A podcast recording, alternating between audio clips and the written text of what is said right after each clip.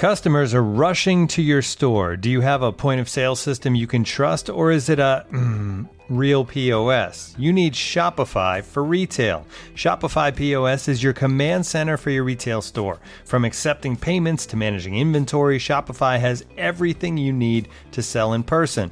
With Shopify, you get a powerhouse selling partner that effortlessly unites your in person and online sales into the one source of truth. Track every sale across your business in one place and know exactly what's in stock. Connect with customers in line and online. Shopify helps you drive store traffic with plug and play tools built for marketing campaigns from TikTok to Instagram and beyond. Get hardware that fits your business. Take payments by smartphone, transform your tablet into a point of sale system, or use Shopify's POS Go mobile device for a battle tested solution. Plus, Shopify's award winning help is there to support your success every step of the way. Do retail right with Shopify. Sign up for a $1 per month trial period at shopify.com slash the athletic, all lowercase. Go to shopify.com slash the athletic to take your retail business to the next level today. Shopify.com slash the athletic.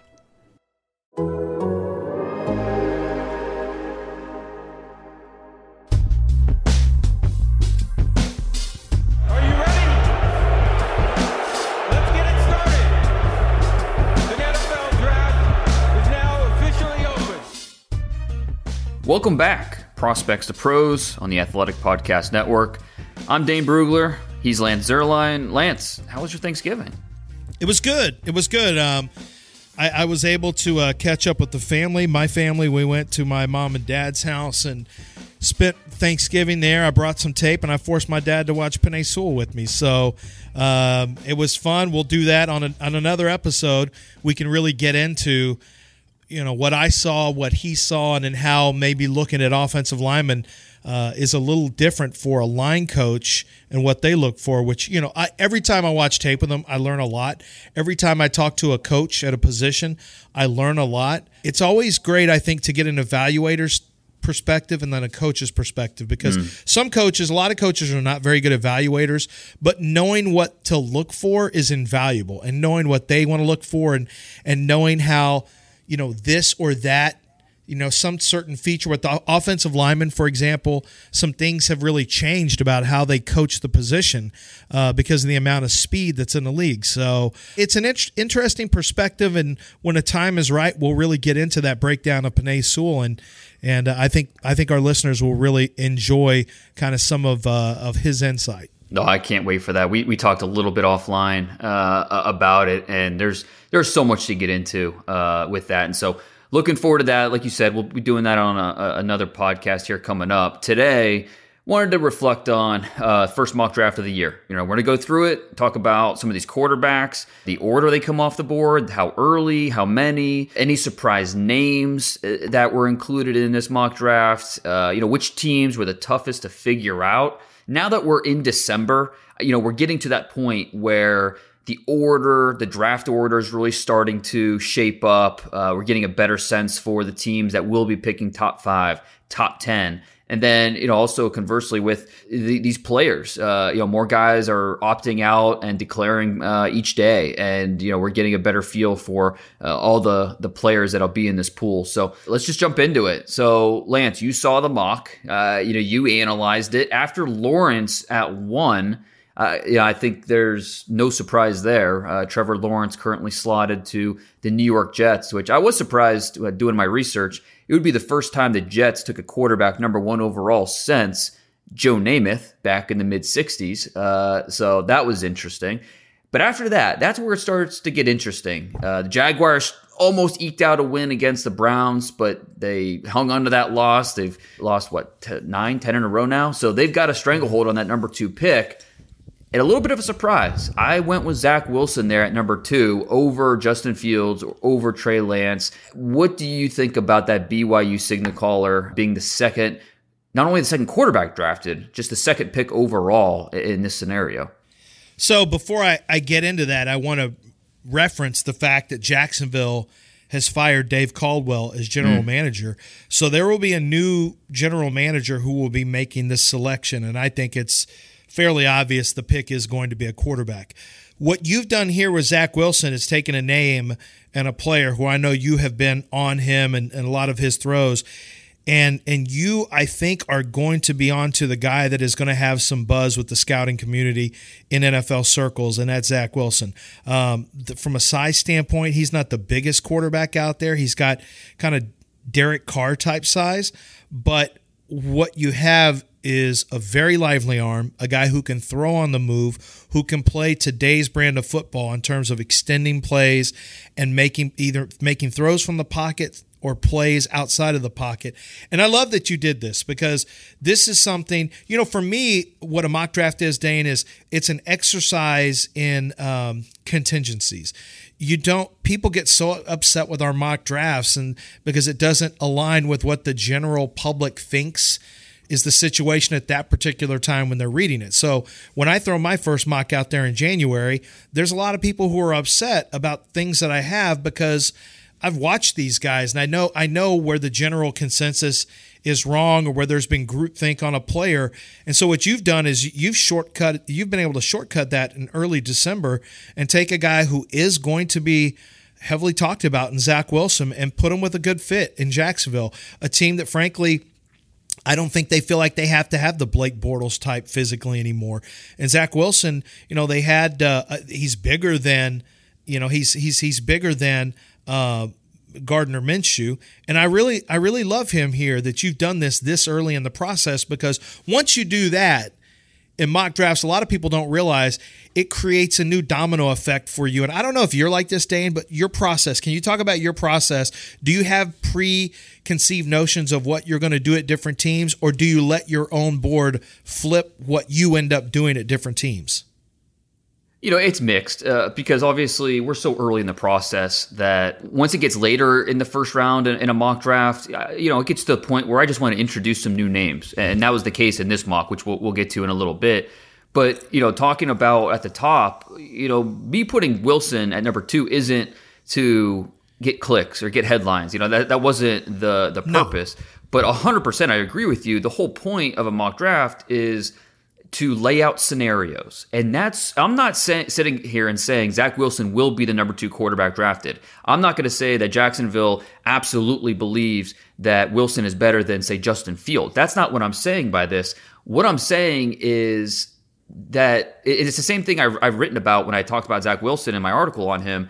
There will, I, I, I firmly believe, just talking with people around the league, there will be no consensus on quarterbacks two through four in this draft. There will be teams that pre- prefer uh, Zach Wilson. I think some guys will prefer Justin Fields. Some will probably even uh, prefer uh, North Dakota State's Trey Lance. I-, I, do think that there will be split opinions around the league. And so, uh, not saying that Zach Wilson absolutely will be that second quarterback drafted, but I am saying there will be no consensus, and people need to keep an open mind to the possibility uh, uh, someone other than Justin Fields going at number two. Yeah, and uh, that's how it works. I mean, that's how people get it in their mind that it's going to be one way right and right. and then until that until that's kind of chipped away at by enough people they start to let their guards down and and start to be open to other assumptions now i'm not here to tell you that that fields won't be the second pick and wilson will be but what i am going to tell you is that zach wilson up to this point has generated some buzz and i think you have to start uh, to to talk about him in the mix of where you want to put him in the quarterback battle. So there's there's no question about that. I think your your number three pick with the Bengals and Penei Sewell is one that makes a lot of sense uh, from a need standpoint, especially in light of Joe Burrow uh, being injured. Penei Sewell, uh, to me, could play either tackle spot or guard. I don't think I, I, just think he's got the type of physical tools to pretty much play anywhere on the offensive line. And so I don't think that's much of a reach there. I'm not sure my grade is going to be after I watched him and graded him, I'm not sure my grade is going to be as high as some other people, but I recognize the in, enormous amount of talent, despite the fact that we've only had one year to watch him play. So he's still a little, some of the holes in his game are still a little bit of a mystery because we just don't know what that's going to look like you know, two and three years removed from being just 19 year, years old. And that's all the tape we have on Sewell. And we know that he is one of the great athletes that we've seen at that position. And I think my comp is going to be um, Trent Williams because he's got some of that same get on your tail very quickly, like Trent Williams had coming out. I agree with that, and I don't want to get too far down this Sewell road, uh, but I did. I'm going to put you on the spot here. Where would he rank among the big four tackles last year for Yeah. you? Because I was trying to think about this when I was putting this together. I was I love Jedrick Wills. He was my top guy last year. Tristan Same. Wirfs was right behind him for me, and then I had Becton uh, pretty close uh, as number three. And I'm thinking about okay, well, where would Sewell fit in that for me? I, I think he'd be kind of maybe right behind Becton or right cl- cl- very close to Becton and just on my grading scale. So I mean, even though he is the top tackle, he might be the first non-quarterback drafted this year.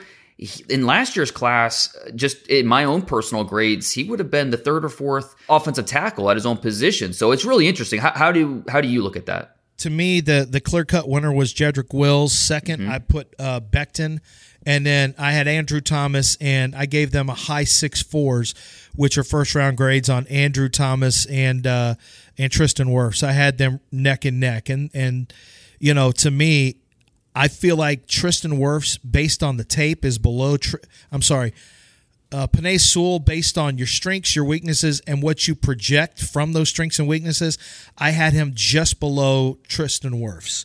So at like a six four seven. Now I could say six five, and in my grading scale, a six five is kind of a boom bust prospect who has flashes of being a, a, a- an elite player and but the bust stuff comes from a little bit of lack of edge strength and and you know basically just having one year of uh, he came into school out of high school he was 40 pounds heavier. So you know you could you could talk about that. You could talk about what's his maturity level coming out. You know some things about football makeup for a young eh, player that is going to be a concern for any young player coming out. So that that creates a little bit more bust because he only had one year at school. You only have one year of tape. And um, so I, I could end up with a 6.5 on him, which is really more of a volatile grade. But I think when it's all said and done, I'm going to hang a, a 647 to 649 somewhere in there. And of course, during the combine and, and pro day workouts, and after talking to some personnel people, um, that could certainly change higher or even a little lower. But I don't think he's leaving a 6'4 range. I mean, if anything, he could go up into the 6'7 range. I jump, I don't have a 6'6. But what I'm telling you is that I think he's right. I, I would not have put him ahead of Becton, and I would not put him ahead of Jedrick Wills, but I do think he's right there with Andrew Thomas coming out. And and Andrew's a guy who just got guys blocked. Penei Sewell's a guy who can do. He has that rare walk the earth talent where only a few men who walk the earth have the size and athletic ability that he has. Um, but then Wirfs to me was a little mechanical, but there wasn't a lot of holes in his game as long as he got coached up because physically there just aren't many holes in Tristan Wirf's game. Like you just can't find he has the ability to do just about everything. So I'm with you, Dane. He's right there. And to me, he would have been somewhere three, four, five with the big four last year. And that's and that's saying something because that was a special class. Yeah, it really was. Um, and it, it, I think it leads us to this next discussion on this mock, which is just the fact that we know that it's a, it's a very quarterback heavy group this year. Um, you know, we could have four quarterbacks going to top 10, top 12 picks. But in terms of the non quarterbacks, I just, we don't have those quote unquote elite guys this year. Um, at least in my opinion, and uh, I'll be eager to see how uh, you see it. But when I'm laying out this mock, okay, you got Lawrence one, Wilson two, the Bengals, and, and I didn't do any trades. Just you know, it's too early to be projecting trades right now. Uh, Bengals at Sewell at number three, and then the Cowboys and the Chargers four and five. That's where it gets interesting. Neither of those teams are taking a quarterback. Uh, obviously, the Chargers aren't with Justin Herbert, and I love you, Cowboys fans, but those of you telling me they're taking a quarterback that Jerry won't pass, I promise you, he will pass. Uh, he's he loves Dak more than the potential of a Justin Fields. I, I can promise you that. So at number four and five, that's where it gets interesting because I, I think that Penny Sewell, I don't think I think Dallas would absolutely take Penei Sewell. I don't think Sure. Sewell will drop below uh, Dallas. I, I, I feel pretty uh, confident about that. But Sewell's off the board in this scenario. So where does Dallas go at number four? You know, I, I think Ja'Marr Chase to me is also in that group with Sewell in terms of the best non-quarterbacks in this draft. The Cowboys aren't taking uh, another wide receiver there. If they can't trade out of that spot at four, what direction do they go then? Uh, it, it made it really tough. Micah Parsons is, is a good player, but I, I just I don't know if you're taking an off-ball linebacker at number four overall. Uh, I don't know that any of these pass rushers really warrant top five consideration. Even though I don't know that these corners are you know legit top five guys, you know you run out of options. So I went with Caleb Farley, uh, Virginia Tech corner, to Dallas number four. I, I don't know that he's you know worthy of being the number four player in this draft or in in any draft, generally speaking. But in this draft, it just might be how it works out. I think Surtain is a guy that could also. Um, we'll get to him in a Yep. second. Yep, I could number five. absolutely see. I could absolutely see cornerback at this spot if you feel like you have one graded highly enough. You know, you just you really just don't have enough tape on Gregory Rousseau to, to put him this high. Uh, and I know they've thrown a lot of players back in the mix like Aldon Smith and they've had Randy Gregory forever and they're hoping they need rush. They could really use Michael Parsons. Sean Lee, you got one linebacker who has tremendous talent in in Vander Esch who gets hurt. Sean Lee is just the injury stuff is you know Michael Parsons would fit them great. Once again, do you do you put him at 4? What I think the Cowboys have to consider doing is finding a trade partner and moving back. And I know we're very early in the process to be talking about this, but when you look at their needs, I- there's going to be teams who want quarterback there. Um, there are going to be teams who covet Ja'Marr Chase. A- And because of the quarterback thing, uh, I think if you move, if you're Dallas, you're going to have a willing partner who is looking to move up and potentially take uh, a, a quarterback. And so I think they may find an ability to move back and still address cornerback. I know later in the draft you've got uh, Derion Kendrick from Clemson is a guy that that's got that's got a lot of talent as well. So I think you can find a cornerback in the draft. I would I would rather move back. Now I'm going to throw a name in here that you don't have until later in your mock, but a guy who I think extraordinarily highly of and we talked about him before, and that's Slater out of Northwestern. To me, Slater is a dog. Now he is tough. He's very strong. Uh, we've seen him play tackle. He has sub 33 inch arms, so he's not the physical. Uh, he doesn't have the physical traits of it. But then when you watch him play, he just doesn't get beat into his chest very often because he's kind of smart with his hands. So, and I think there's no question he could play guard. If you're the Dallas Cowboys, you could do a lot worse at upgrading your offensive line, especially that left uh, or right guard position with with Rashawn Slater. So he's working out in Dal- in the Dallas area with uh, Duke Manyweather. So you know he's right around the corner. I, I just think uh, Slater's a guy who is going to really start to move up the charts as NFL evaluators. Their opinions and, and scouts and coaches as it starts to bubble to the top, you're going to find out that these guys love Slater, and I think he's going to keep moving up the draft board. And and four is early for me for a guard. Uh, and I do think he's a potential guard, but I'm just telling you, I think he's also a great fit for Dallas if they want to look to trade back. Absolutely. Well, and one of the reasons why he's such a fit is the versatility. Like like you mentioned, he could play tackle, he could play guard. He told me that he's working out as a center. Uh, Yeah, can with snap. Duke, with Duke right now, so he has legitimate position flex, and you know we it, it, that that term gets thrown a- around a lot for offensive linemen. Not all of them really have that versatility to just step in at another position, but I do think Slater does. Uh, he's just an easy player to like. And I mean, we, we've talked about it before. He's going to go on the stage there in Mobile. His arms are going to be 32 and a half, 32 and three quarters. And people are going to, you know, lose their stuff and, oh, he can't be a tackle. And I, this guy is so good. He's so much fun to watch. If the Cowboys traded back, I absolutely think he would be on the radar as a possibility there. It's just, yeah, if you're the Cowboys, trading back, if Sewell's gone, trading back is easily the next best best option. And so it just comes down to okay, is there a team Denver or Chicago or San Francisco, New England,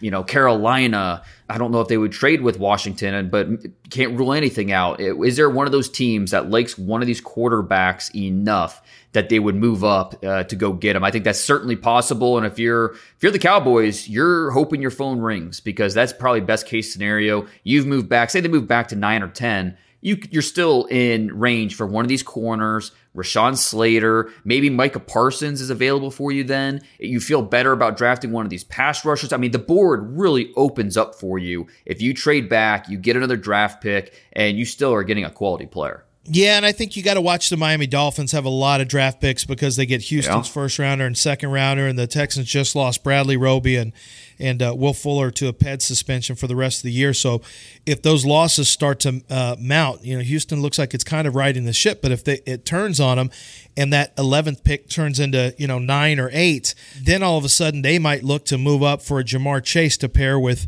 with uh, with their guy and um, Tua, yeah. uh, and, and Tua. So that's something to consider. Uh, Patrick Surtain, you have at number five with the Chargers, and you know it's the same conversation. Yeah, it's the same conversation with the Cowboys. Exactly. Like same uh, one. Yeah, they'd love Penei Sewell to be there, I think, but he's not. And so, okay, what's the next best?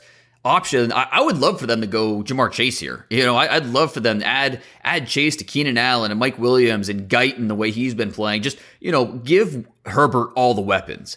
But I have a hard time seeing them do that. But you know, in this in this mock, I went I went Surtain, who he's not going to run really well. He's probably going to run four fives, but he can press. He gets physical. He finds the football. So he's he's an easy player to like maybe not as easy player to, to fall in love with, but he's an easy player to like.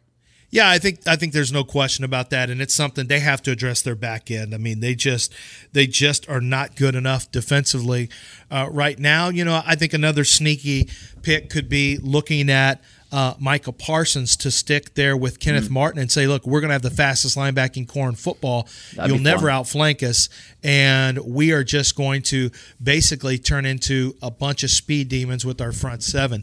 Your sixth pick in Carolina, I love it. It's Justin Fields to, to Ohio State, uh, uh, of, from Ohio State to Carolina.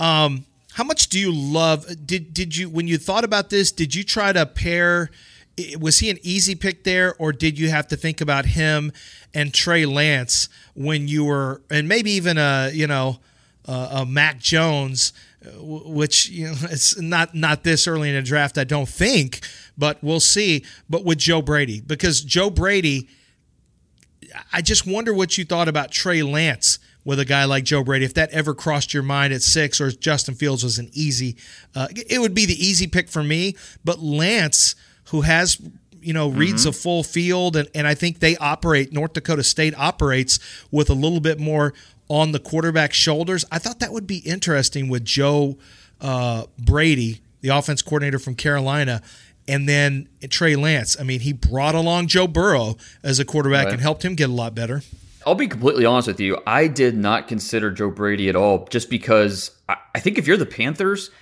can you really trust that Joe Brady's going to be there uh, that much longer. You know, I, I think if you are drafting a quarterback, obviously, you know, you have to feel comfortable with him.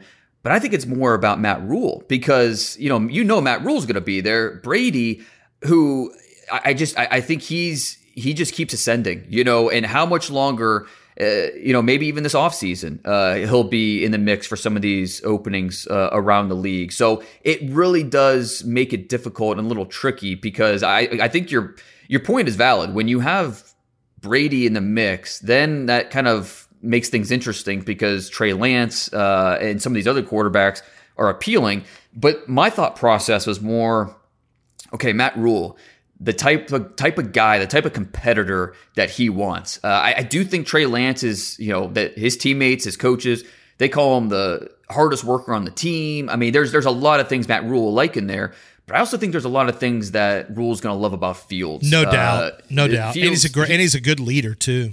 Absolutely. And uh, I mentioned this before, but loved how when the Big Ten canceled their season, Justin Fields never once even considered opting out. I mean, he started a petition. He wanted to play. He was practicing every day. Uh, I mean, Ryan Day talks about him just glowingly with the the way he works, the confidence that he plays with. I do think that will appeal to Matt Rhule quite a bit. And that's ultimately why I went that direction. Um, you know, just beside the fact that Fields is a good quarterback. Now, Fields is he's a difficult prospect because you know, the last time we saw him on the field was against Indiana, where he did struggle. Uh, you know, Indiana mixed up their looks from man and zone, and uh, just the, the different protections. The, the defense did a great job confusing Fields. And it's important to, for Fields to get back on the field to show, okay, I'm going to bounce back and be really strong from that. And we didn't get a chance to see him last weekend because of COVID. We don't know as of this taping uh, if they'll play this weekend against Michigan State. And then, you know, you got Michigan after that, uh, potential Big Ten championship game, and then potential playoffs. But there's just a lot of unknown with Ohio State right now. And it's important for Fields to get back on the field so we can kind of see him bounce back from. And it wasn't it wasn't a terrible performance against Indiana. He had three touchdowns, he had over 300 yards passing, but those three picks, some of the mistakes that he made, very uncharacteristic. And it's just important for him to get back on the field and kind of right the ship a little bit. No question, no question. And and you know what? It's also good to see how guys handle adversity, in game right. adversity from game to game, whatever the case may be. So I think that's important. I think it's I just think it's pretty obvious right now, and I haven't delved deep into the tape, but Fields definitely doesn't feel like he would get past pick number six when you consider the potential trade ups that could mm-hmm. happen for quarterbacks. Now at seven, I just finished writing up Ja'Marr Chase, and uh, you know it's funny because his route running is nonchalant. Um, he's not great off the press in terms of his suddenness and, and all that stuff and then when you watch him just get down the field, his acceleration is elite. Mm-hmm. Mm-hmm. his ability to just purely accelerate and open a passing window, and then his ball skills. Once the ball is in the air, it is. I mean, he is it's just over. a ballerina in air. He can track and come back to the ball. His high point is excellent. His vertical leap is is is sensational, and I think um, you know ultimately for me. I love the pick here. It's a big, big need for the Philadelphia Eagles. Ja'Marr Chase at LSU. But route running is something I learned this the hard way with Ty- Tyreek Hill. Now Ty- Tyreek had personal issues too, which I right. knocked him down for. But I was worried about Tyreek Hill's route running. I mean, oh my gosh, how stupid is that? The bottom line is you can't teach ball skills. You can't teach speed. You can. T- I don't think you can teach ball skills. I mean, you can improve certain things, but the instincts to be a ball winner and playmaker, those you're born with playmaker and ball winner. You're you're yeah. born with it. That's, that's a mindset and a physical athletic ability to, to have that speed. The ability to run routes, well, I mean, that can be worked on. That can mm-hmm. be coached. So don't get too caught up in, you know, route running stuff. People made the mistake with with DK Metcalf. I made the mistake with with Tyreek Hill. Don't get caught up in route running stuff. That's what coaches are for. Per, perfectly said. I'm, I'm going to read to you the last three lines of my report on Ja'Marr Chase because I think it's basically exactly what you just said. Uh, Chase is extremely talented after the catch with the ball in the air, uh, exemplifying the my ball attitude to consistently win the catch point. He plays like a smaller Larry Fitzgerald, uh, appears very natural with his route movements, but he needs to do a better job making every route look the same off the line of scrimmage. Overall, Chase creates separation with his gear changing acceleration, and he is an elite finisher with his physical ball skills displaying equal parts competitive toughness and playmaking skills to be a number one NFL receiver. So I mean, we we see him exactly the same, uh, and it's just he, like I said before, him and Sewell are the two guys to me that I've really looked into so far. I mean, I've looked at most almost all these guys, the top guys.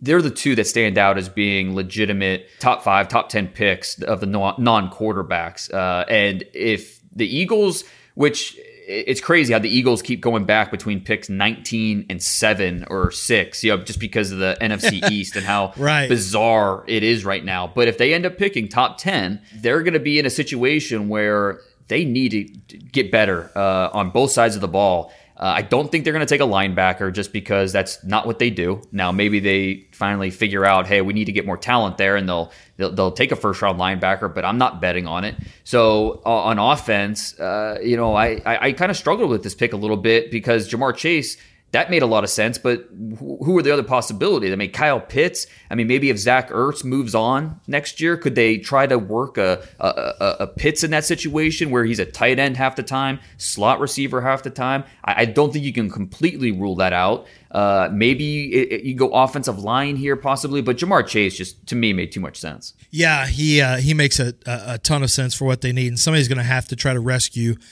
Carson Wentz. I mean, I don't know if it's going to be a wide receiver, if it's going to be probably getting the offensive line fixed, or if they're going to have to start to look in a different direction because that's that's just really not good there right now, quarterback. And I just I can't believe what I'm seeing the regression, but that's happened now.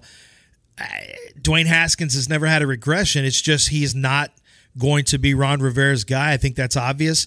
And at Washington, you know, your your next three picks: Washington, Detroit, and, and Atlanta, eight, nine, and ten.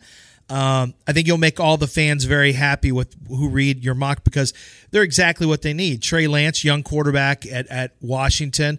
The Lions, you have Micah Parsons, and they need a playmaking linebacker. And in 10, Atlanta Falcons, edge rusher, and Gregory Rousseau. We know that uh, Takk McKinley was a huge disaster over there. They, they just have been looking, they've drafted edge rush, they've drafted it, drafted it, and they haven't gotten it consistently. So I like what you did at 8, 9, and 10. Um, I want to ask you specifically, Trey Lance. We're going to have a lot of time to talk about Trey Lance. I want to skip Washington for one second and go to Micah Parsons.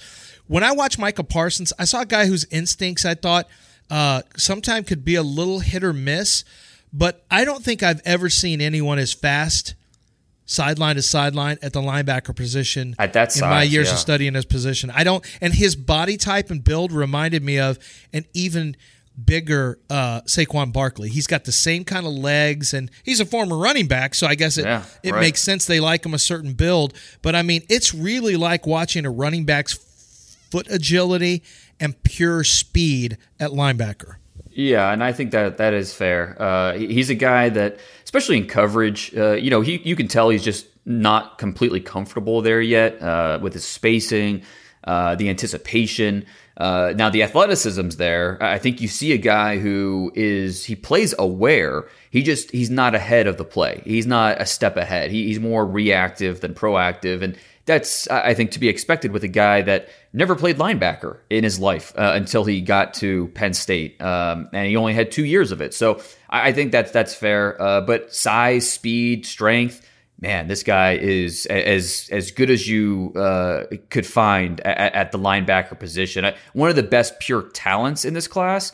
Um, it's just a matter of okay, how much better can he get in terms of the read, react, and the instincts, and then you know where do you take an off-ball linebacker? Um, you know that's you know Luke Kuechly going top ten made sense, but you know I think there's even some debate with you know like uh, a couple years ago uh, who'd the Bucks take number five? Um, Devin White. Oh, Devin Uh, White, yeah. Yeah, I mean, it, it, was that too early for a guy like that? I mean, it's debatable. So with the Micah Parsons, I think it'll be a similar conversation. Could he go five overall? Yeah, I think he'll be in that conversation. He's one of the best talents in this class, but he's he's a little tougher to figure out finding that that perfect home for him. Um, real quick, I want to backtrack to Washington. Okay, go ahead. n- Not not Trey Lance, but let's say Trey Lance goes six to Carolina. Justin Fields is there for Washington. Do you think they would hesitate at drafting an, an- another Ohio State quarterback just two years after they drafted uh, Haskins? I know it's there's a lot of new faces in that in that building. Uh, you know, some new decision makers, new head coach, but obviously the same owner. Do you think that they would balk at potentially adding? Uh, another Ohio State guy, or do you think they would focus on the individual and kind of look past the decal on the helmet? Well, I think they would focus on the individual, but to act like a guy who came from the same system, making a lot of the same throws, to act like there wouldn't be some, some, some subconscious things that could pop into their heads about those two quarterbacks, um, I think that would be silly. I mean, clearly the uniform, the offensive scheme, the stats were very, very similar for their freshman seasons. And the big difference is Dwayne Haskins never had a second year. Um, you do have a second year for Justin Fields, so he has he has improved in areas of his game this year, and he is going to be a little more worldly in terms of coming into the league and his experiences. I think ultimately you have to judge the person, you have to judge the the football character, the poise, the things that you prioritize at the quarterback position. You have to just look at them individually. But could it? But could they? Have people in the building who who who just are swayed because of the potential similarities? Oh, I mean, it's possible. Oh, it's absolutely, um, it's absolutely possible. And if that were the case, somebody else, if Trey, if he were to make it, if Justin Fields were to make it to eight, you would have to think there would be somebody who has some some eagerness to trade up. Maybe the Chicago mm-hmm. Bears, uh, yeah. wherever they end up, would have the. So it could still be a trade back scenario, but I don't think that Fields will be hurt by Haskins' um, current level of production and success in the NFL. Whether you blame it on him, whether you blame it on Ron Rivera, no matter what you say, Washington may look at Dwayne Haskins and Justin Fields some type of way because they came from the same offense. But I just I think they will look at them as individual talents when it's all said and done. Yeah, and I hope they do because yeah, they are they are different types of quarterback. Uh, they have different personalities, maturity levels, things like that. So, but it, it is interesting to talk about uh, because that we could find ourselves in a scenario like that where. Uh, you know, we have to have that conversation here uh, once the draft order becomes a little more official. Looking for an assist with your credit card, but can't get a hold of anyone? Luckily, with 24 7 US based live customer service from Discover, everyone has the option to talk to a real person anytime, day or night. Yep, you heard that right. You can talk to a real human in customer service at any time. Sounds like a real game changer if you ask us. Make the right call and get the service you deserve with Discover. Limitations apply. See terms at discover.com/slash credit card. And now, two pigeons bemoaning the fact you can stream DirecTV satellite free. DirecTV gives you access to apps like Netflix and live sports right next to each other. I don't get it. Let me put it in pigeon terms. It's like that one amazing dumpster with the old fruits and cardboard all in one place. How am I supposed to keep up with illustrative metaphors when you are making me so hungry? Get live TV and streaming apps together without a satellite. Visit directv.com. Requires high-speed internet-connected Gemini device and separate paid subscription to watch Netflix on DirecTV. Terms and restrictions apply. As you've probably heard by now, we've teamed up with BetMGM this season. We'll be using BetMGM lines to make all of our picks, and we'll have special offers for our listeners each week. If you haven't signed up for BetMGM yet, use bonus code The Athletic, and you'll get a one-year subscription to The Athletic, plus up to a fifteen hundred dollar first bet offer on your first wager with BetMGM. Here's how it works. Download the BetMGM app and sign up using bonus code The Athletic. Make your first deposit of at least $10, place your first bet on any game, and claim your voucher for a one year subscription to The Athletic. See BetMGM.com for terms. U.S. promotional offers not available in D.C., Mississippi, New York, Nevada, Ontario, or Puerto Rico. Gambling problem? Call 1-800-GAMBLER. Available in the U.S. Call 877-8-HOPE-NY or text HOPE-NY 467-369 in New York. Call 1-800-NEXT-STEP in Arizona. 1-800-327-5050 in Massachusetts. 1-800-BETS-OFF in Iowa. 1-800-270-7117 for confidential help in Michigan. 1-800-981-0023 in Puerto Rico. First bet offer for new customers only in partnership with Kansas Crossing Casino and Hotel. Don't forget, if you haven't signed up for BetMGM yet, use bonus code The Athletic, and you'll get a one-year subscription to The Athletic, plus up to a fifteen hundred dollar first bet offer on your first wager. With threats to our nation waiting around every corner, adaptability is more important than ever. When conditions change without notice, quick strategic thinking is crucial, and with obstacles consistently impending, determination is essential in overcoming them. It's this willingness, decisiveness, and resilience that sets Marines apart. With our fighting spirit, we don't just fight battles, we win them. Marines are the constant our nation counts on to fight the unknown. And through adaptable problem solving, we do just that. Learn more at marines.com. Uh, but it will be interesting when you know the Bears. The, they're right now at five and six, I think, but they're trending towards a top ten pick with the way that they're playing. I have them taking Rashawn Slater in this mock. You know, he's obviously their Northwestern programs uh, right there, um, so a player that should be familiar with. I think he upgrades that offensive line immediately. I want to talk about the guy at number 15 because I struggled a little bit with where to put Kyle Pitts. Kyle Pitts is one of the best talents in this class. Just plain and simple. He is a he is a matchup nightmare one on one with his athleticism, the size, the length. It's just it is a it's a, he's a cheat code. But trying to find the best spot for him in this mock was a little difficult. Like I considered him at number five to the Chargers. When you think about Hunter Henry playing on the uh, franchise tag, he might be gone next year. Uh, and maybe the way we've seen the Chargers use like a Donald Parham, you know, I, Kyle Pitts would be an obvious upgrade over in a situation like that. You know, Carolina, you can't rule out if they don't go quarterback. Philadelphia, I mentioned because Zach Ertz could be on his way out. Uh, Pitts could be, uh, you know, there's a lot of where you could see it fitting but it's another thing to say, you know, this this organization is going to commit to a pass catching tight end this early because really we just don't see it. I mean, going back the last 20 years, we had okay, Vernon Davis went what what 5 overall, Eric Ebron went 10 overall, but that's that's pretty much it. I mean, TJ Hockenson went top 10, but he was such a dominant run blocker. He's a Y. He was- yeah, Yeah, exactly. it's a true He- Y. That's the difference. so the, the the the primary pass catching tight ends, we just don't see them very often in the top ten picks. So it, it was a little tough to figure out where he could potentially go. I have him falling under fifteen and uh, the New England Patriots. Do you think that's fair? What I'm saying like just it's kind of tough to find a landing spot for a guy that's it's so talented, but it's tough to find an organization that's really going to uh, commit to a pass catching tight end that early. I think pass catching tight ends are the ultimate wild card in every draft because Yeah. because people and here's why I think too many teams make the mistake of looking at them as a pass catching tight end and like all right well how does he fit how many reps is he going to be on the field and and it's not that's not really a mistake I certainly understand it but um, I think it's it's difficult to slot because when you say, okay, this guy's a tight end, now I'm going to work off the team's needs, and every time I get to a new team, I'm going to see if tight end is, is, a, is a need. Nope, is tight end a need? Nope, is tight. And before you know it, you're at the back end of your draft, like, oh my gosh, I've had this guy fall. I'm just going to tell you now, Kyle Pitts should be looked at as a receiver.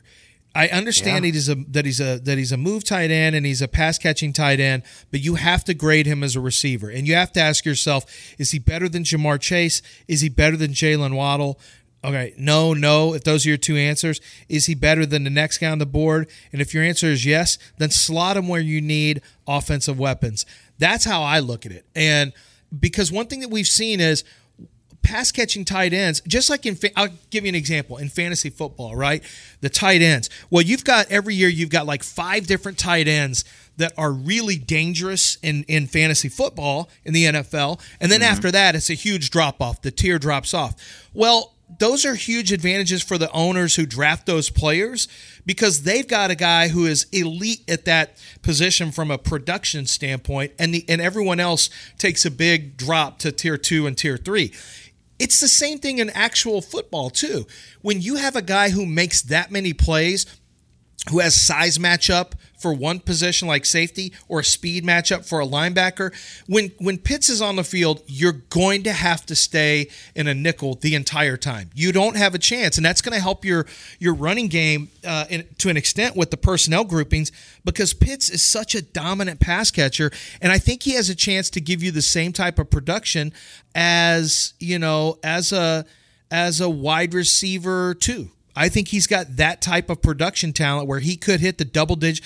I don't. I, I don't think it's crazy to think he could end up with nine to twelve touchdowns um, by by his second year in the league. So when I look at it, Dane, I'm looking at teams who, you know, I'll give you an example. What about Miami at eleven?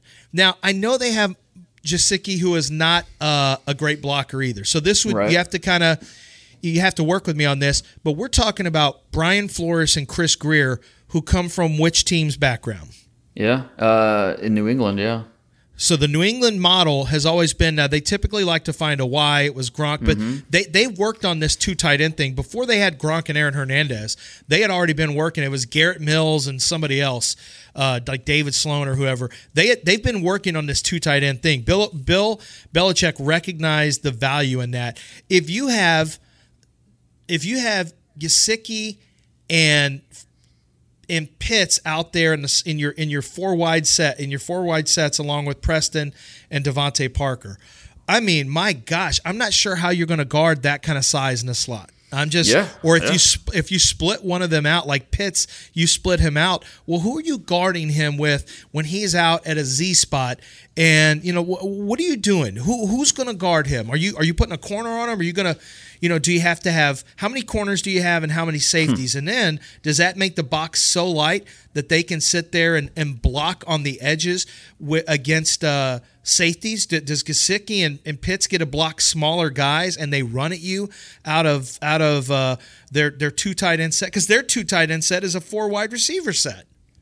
Right, right. So no, I'm just it- throwing some uh, some different ways that teams can think outside the box at using a guy like Pitts to to create matchups. It, you know, and I think that's it's a great point because uh, and you can't rule it out. I think that's what you said is basically my point because uh, you know it. A team like Miami, because you look at Miami, they don't have a need at tight end with Gesicki. They Adam, they just signed Adam Shaheen to a little mini extension. Um, the, the, the former Notre Dame tight end they like a lot. Uh, so I, on, you know, on the surface, they don't have a need at tight end, but if you have a chance, if you are sitting there at say pick 11 and this talent is just falling into your laps, some of these teams will say, well, at this point, he's the best player available. We'll figure out a way to use him. We'll figure out a way where he can win matchups, uh, or you know, he can help our offense. So it, it does make for an interesting uh, dynamic. Because and it, back to your point about the top tight ends in the league and there being a drop off. I mean, if you rank the top ten tight ends in the NFL, how many were first round picks? I'm not sure any of them. I mean, you, you, Kittle was Yeah. a fifth rounder. Kelce was a third. Mark Andrews was a third. Waller was uh, later on the draft. He was a big yeah, and Waller was a big wide receiver. Right, exactly. So- Gronkowski was a second rounder. I mean, th- there's not a lot of guys you can point to that were first rounders that ended that are currently top five, top seven, maybe even top ten tight ends in the league. So it it, it is a really interesting dynamic with Pitts because he's he's going to force teams to evaluate their situation, not only their depth chart at tight end, but thinking outside the box a little bit. And okay, can we use him in the slot? How can we incorporate him in this offense where he, he's going to help us you know, put stress on the defense? So it, it really is an interesting prospect and an interesting look and examination of where he could possibly fit. Yeah, and I, you know, it just wouldn't shock me if he didn't get it get past Chicago at currently sitting at 14. I mean, they need playmakers in the worst way. The Detroit Lions could look at saying, "All right, you know what we're going to do? We got a good running back of the future in D'Andre Swift. We got a white tight end in Hockenson mm-hmm. who's come on a little bit. Let's go throw that playmaking tight end that that that that that big slot."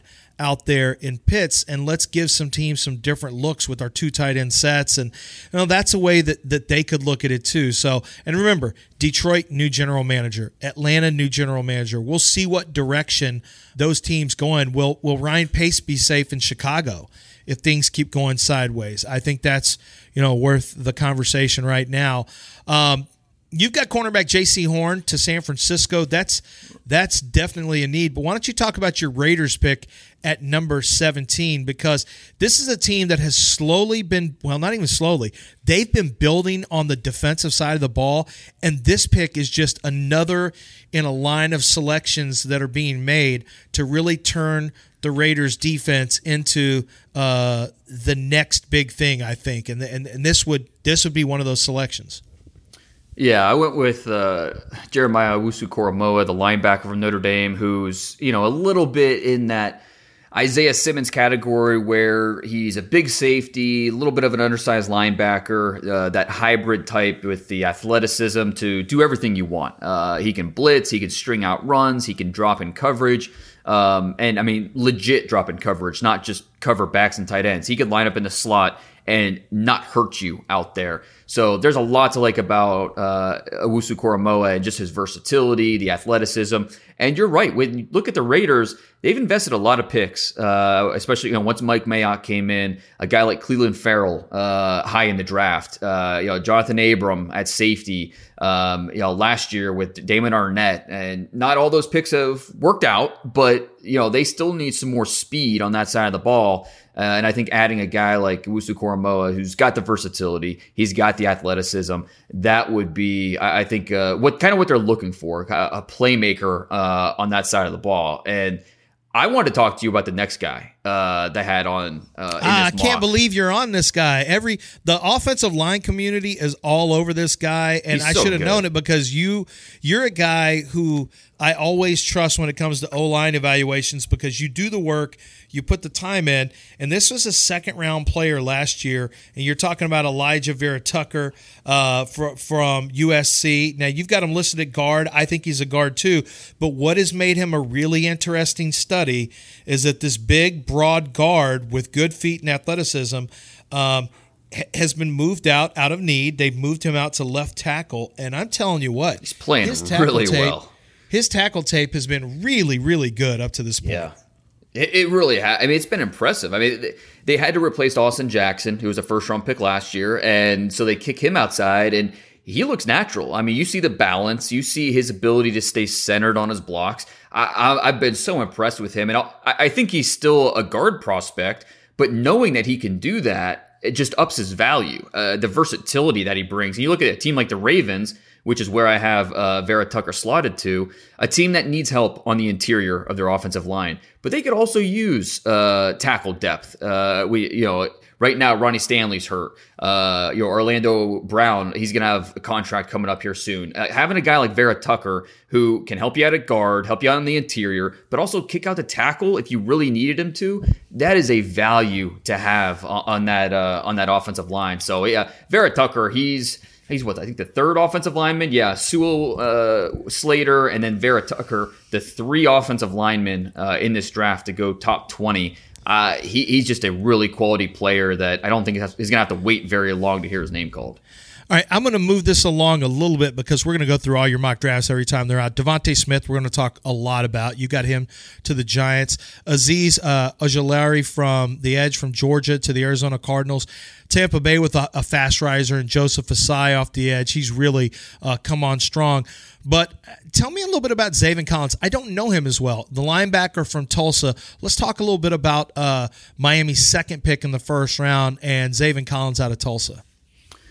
if Zach Wilson, the quarterback at BYU, is the biggest riser on the offensive side of the ball this year, I think Zaven Collins is the biggest riser on the defensive side. I mean, the, he someone tipped me off to him uh, back probably early October as a guy that okay, take a look at this guy. Scouts are starting to buzz about him. He's 6'3", 260. I mean, he has old school linebacker build, but he moves like a new age linebacker. He's fluid. He's fast. He can cover. Um, and he, not only are the traits there, but the production has been outstanding. And not just the production. He's not just piling up tackle numbers, even though he does lead Tulsa uh, with I think like 48 tackles. Uh, he's making impact plays. He's got four interceptions. A couple of those are pick sixes. Um, you know, he's just making big plays, impact plays where right time, uh, right place kind of guy, not by accident. I, he'd be a perfect fit uh, with what Brian Flores is doing in Miami. I don't know that he's necessarily a, a top need, but he just would be a perfect fit as a guy that can rush. He can play off the ball. He can just do a little bit of everything. Uh, would love to see that fit. And Zaven Collins, you know, when I started mapping out this mock draft a couple weeks ago, uh, just kind of, you know, putting thought into it and thinking about where I was going to do it, I'm like, you know what? Zaven Collins, he's a first round pick. And a couple weeks ago, that felt like I was maybe ahead of the curve. Now it seems like I mean he's he's going to go first round because he just the traits are there, the production is there. Uh, he, he's an ascending player who is just a, a really talented guy. Now, listen, I'm not going to give you guys all these picks because you guys have to go to the Athletic and go check out Dane's article. You don't just get a freebie right here with every pick. You got to go out there and subscribe and actually get get Dane's work. Okay, I will say. Can we talk about one more guy though? Let me Uh, let me guess. Let me guess who. Um, is he in Number- the top 28? Top thirty. Okay, then you're going to talk about Landon Dickerson. I bet. Yeah, who you and I I traded mean, text. sorry you got him so low. He's going way higher than this. He's an It- animal. you think? Landon Dickerson is an animal. Yeah, he is. It, I, honestly, the only thing that's really could hurt him is the durability. You know, first three Yes. years at Florida State, he, he couldn't finish the season. He he played That's no more than a- yeah. like four games in a season the first three years, but he's played every game for Alabama the last two years. Uh, talking about the the offensive uh, line flexibility, guard center. Landon Dickerson has legit center guard flexibility. I, I think he is a better guard, but he's been playing center at a high level for Alabama, so you know he can do it. Um, he's just when you really break him down, you just kind of run out of reasons why he shouldn't be a first round pick. You're like, okay, he's smart, he's tough, he's competitive, he's got an edge to him, he's got enough quickness. He's not explosive per se, but he's he's quick. He can get the job done. You just run out of reasons why he cannot be or he shouldn't be a first round pick. So um, I, I don't know that any other mock out there has Landon Dickerson in their first round. But I bet you mine will not be the last that, that has that uh, has No. him in there.